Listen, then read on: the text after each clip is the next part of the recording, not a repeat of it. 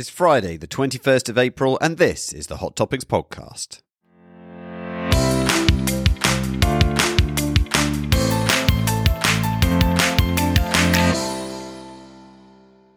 Welcome, everyone. Thanks for joining us on the Hot Topics podcast from NB Medical. Neal Tucker here, as usual. And I always say this, but I'm going to try and be succinct today. I've got a bit of a cold. No one wants to hear me kind of slurping down a microphone. But medical news and research waits for no person. The show must go on. In new research today, we are going to be having a look at bempedoic acid, a paper in the New England Journal of Medicine looking to see whether it actually does help with cardiovascular disease. We're going to be having a look at another cardiovascular oriented paper from the Lancet on the relative importance of inflammation versus hyperlipidemia, and a new paper in the BMJ looking in, into whether what you drink is important when you have type 2 diabetes. First, I almost forgot NB news. What's coming up in NB? So on Tuesday, that's the 27th of April, if you're depending on when you're listening to this, this may or may not have relevance. Uh, but though, so next Tuesday, we are doing another one of our free live evening webinars, one of our clinics. This one is on the cost of living crisis and how that can impact our patients and what we as medics can do to help with that. Then on Thursday, the 27th, we are doing a live webinar of our new up to date hot topics course. Please do join us for that. Don't forget, there's loads more going on. Check out the nbmedical.com website. And if you haven't signed up for NB Plus yet, our subscription service, do it. Just do it. In real news, things are still tough in general practice. In other news, GP land is still the battleground for political parties. Labour has now got in on the act, promising thousands of extra GPs to help with the problem um, citing in the same sentence the Conservatives' failure to achieve exactly that. What's going to be different? They're going to double the number of medical student places. They haven't really realised that although this is not a terrible idea, albeit the universities must be quaking in their boots right now how they're going to actually manage to do that in real life. But uh, they haven't really realised that this is going to take at least 10 years from medical student to general practice. They'll probably be out of power again by that point. The Liberal Democrats have gone one step further 8,000 extra GPs, they say. Why not? I'm going to stand as an MP. I'm going to say 10,000 GPs. And I'm also going to add unicorns to the additional roles reimbursement scheme. Feeling a bit peaky? Don't worry, you can have some magic unicorn juice. They just wee it straight into a cup and you choke it down whilst it's still warm. That is how medicines are made. Tired of your current job? Looking for a change? Well, come and apply for a job at my practice. Send your applications to my practice manager, Moonface, at the fantastical general practice land, top of the magic faraway tree. I think we're going to move on from the news because none of us need to be that depressed. We don't need a reminder about what's going on. What we really need is a dog on a skateboard delivering medicines to elderly people. If you've got one of those, please send me a picture.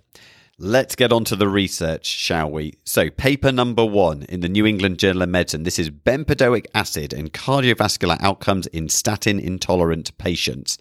Have you been prescribing much bempedoic acid? It was recommended in combination with ezetimibe by NICE two years ago. So you might have a few patients that are having a smidge of bempedoic acid.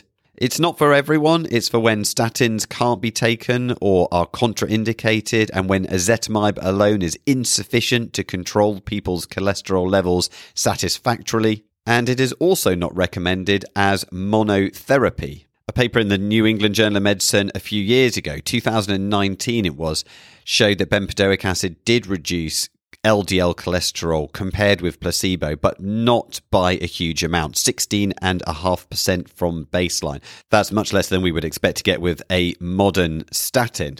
Couple that with the relatively high cost compared with most statins, it's no surprise NICE has come to that conclusion on bempedoic acid as monotherapy and why it's probably not on your formulary either. Why even be interested in it at all then?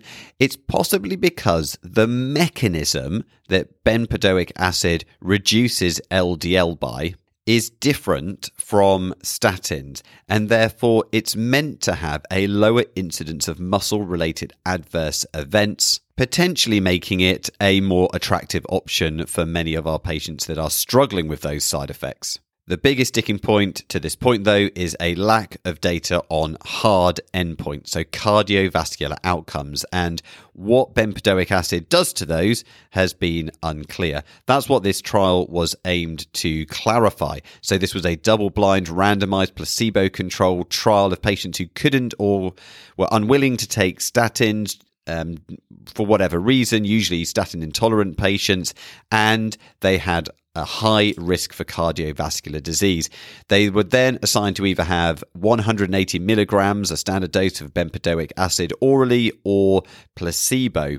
14,000 patients were included, randomized one to one, followed up for on an average of 40 months. In these studies, it's always worth understanding just the population that they were actually examining.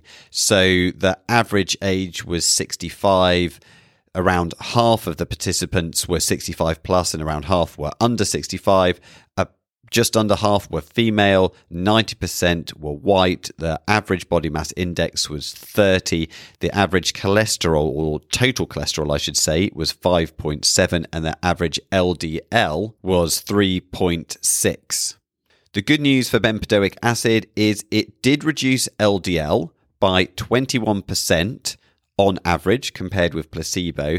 And the incidence of the primary endpoint, which was a composite of cardiovascular events, including death from cardiovascular events, non fatal MI, non fatal stroke, or coronary, coronary revascularization. That composite endpoint was statistically significantly lower in the treatment group the absolute risk reduction was about one and a half. It went from 13.3% down to 11.7%. Perhaps we could say this is a reasonable but not a stellar result. A 1% reduction in cardiovascular events is often considered quite reasonable for cardiovascular treatment. But the problem with these composite endpoints is they do hide some of the important information, and bempedoic acid had no significant effects on fatal or non fatal stroke and no significant changes to the levels of death from either cardiovascular events or from any cause. The authors conclude that among statin intolerant patients, treatment with bempedoic acid was associated with a lower risk of major adverse cardiovascular events. In a real world conclusion, we could maybe say bempedoic acid sort of shows some effect, sort of the time in some people, not quite the most major ones that we're looking for. And as monotherapy, don't expect it to turn up on your formulary anytime soon.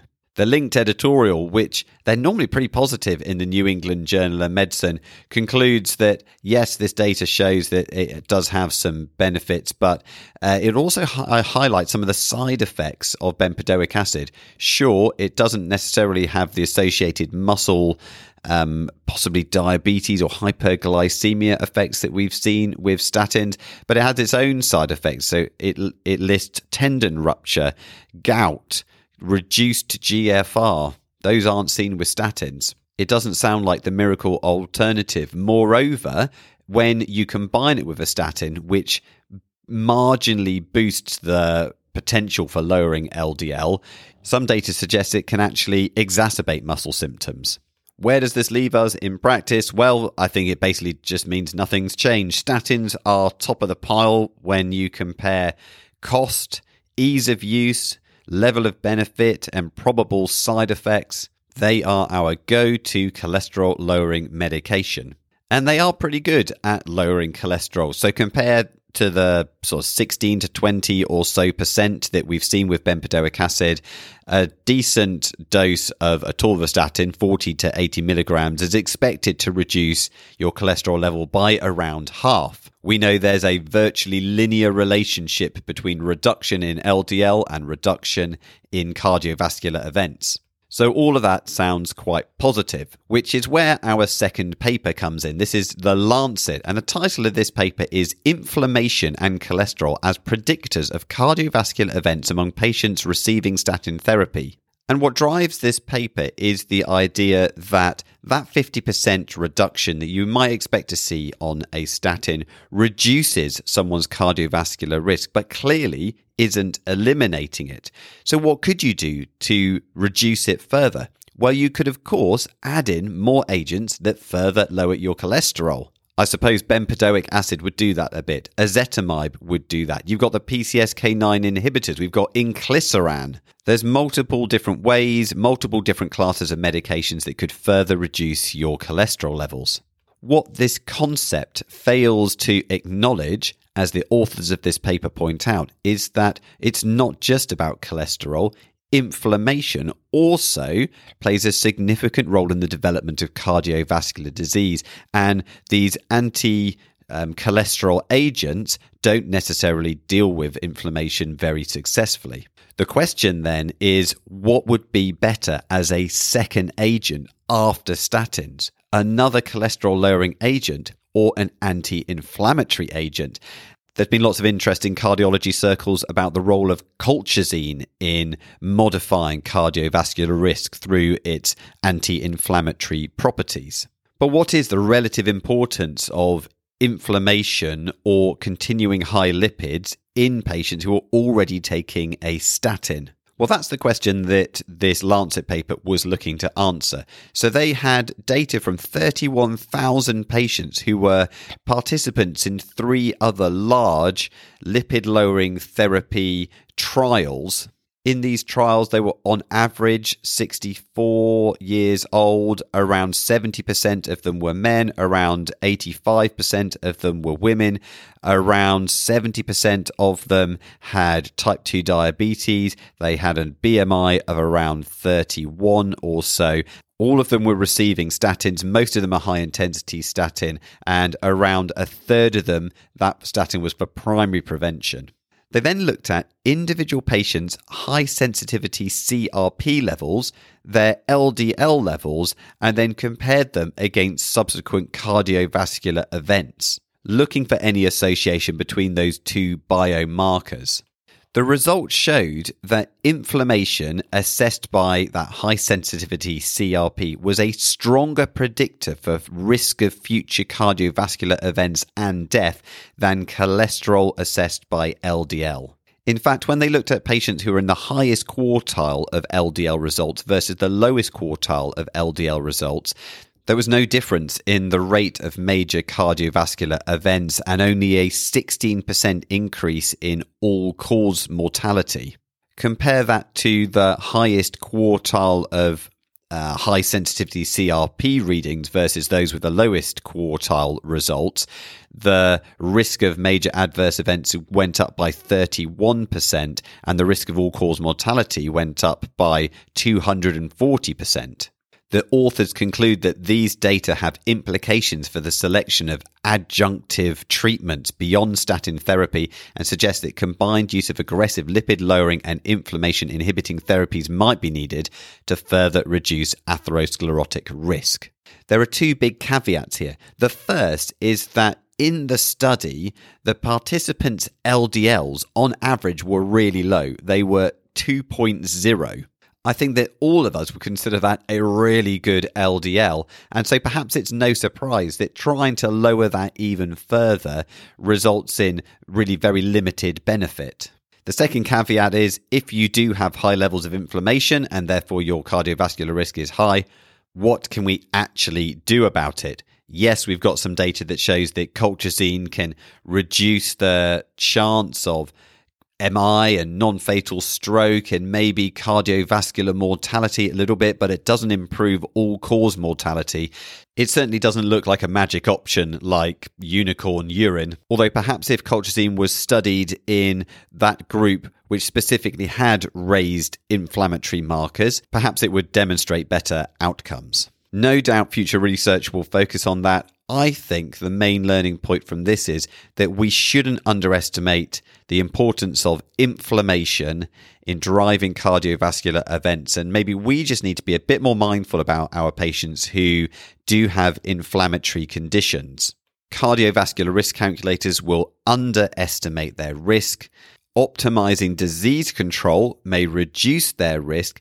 And even if we don't have any specific medications to recommend, like colchicine, there still would be a role for statins in terms of reducing their risk in every other way possible, just like we do with lifestyle modification. Finally, we will round up our what feels like a cardiovascular themed podcast with this BMJ paper published this week on beverage consumption and mortality among adults with type 2 diabetes, a prospective cohort study. Anyone with a new diagnosis of type 2 diabetes is going to get a bit of a chat about diet, but we shouldn't forget to talk about drinks as well. Now, it seems a no brainer that drinking sugary drinks, if you have diabetes, is a pretty bad idea, unless you're actively hypoing. But are there health implications for other types of drink? What's the benefit or otherwise of drinking water, milk, coffee, tea? And what about drinks with artificial sweeteners in? Are they a good option or could they cause problems too? This cohort study then followed over 15,000 people with a diagnosis of type 2 diabetes, all healthcare professionals in the US, over the course of 30 or 40 years, with an average follow up of 18 and a half years.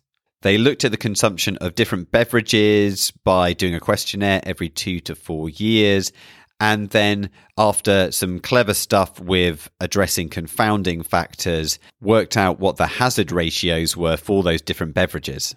No surprise that sugar sweetened beverages increased your chance of death or cardiovascular disease. In fact, your all cause mortality goes up by around 20%. In contrast, water, but also coffee and tea reduce your all cause mortality. I was surprised by the latter two. I would have thought coffee in particular, but also maybe tea, could have some detrimental effect, even if it wasn't actually on your blood sugar levels. But it turns out that people who drink four cups of coffee a day versus controls drinking less than one cup of coffee a day have a 25% reduction in their all cause mortality. So if you're sitting there in your practice thinking, I'm drinking way too much coffee and I'm leading a very sedentary lifestyle, I'm absolutely knackered, but maybe I shouldn't have that third cup of coffee. No, you should. You should go for it. Press the button on the Nespresso machine and treat yourself. Just don't put a couple of teaspoons of sugar in it. And what about drinks with artificial sweeteners? Well, if you swap out sugary drinks for those with sweeteners in instead, then that does reduce your all cause mortality and your cardiovascular mortality. However, if you're someone who's drinking artificially sweetened drinks, then you can still see a further lowering in your all cause mortality by swapping it out with coffee and tea or water. I'm not suggesting that artificial sweeteners are the root of all evil, but I do think they're gross. Remember, of course, that this is A, an observational study, so it cannot prove causality, and B, it is in people with a history of type 2 diabetes. It may not apply to you, but regardless, I am going to get myself a cup of tea now. So that's it from the podcast. Thanks for joining us once again. We'll be back in three weeks' time. Don't forget to check out the nbmedical.com website and all the courses we've got coming up. As ever, you can get in touch. You can email hot topics at nbmedical.com or find us on Twitter at GP Hot Topics. I wish you many happy bank holidays, and we will see you sometime afterwards. Bye bye.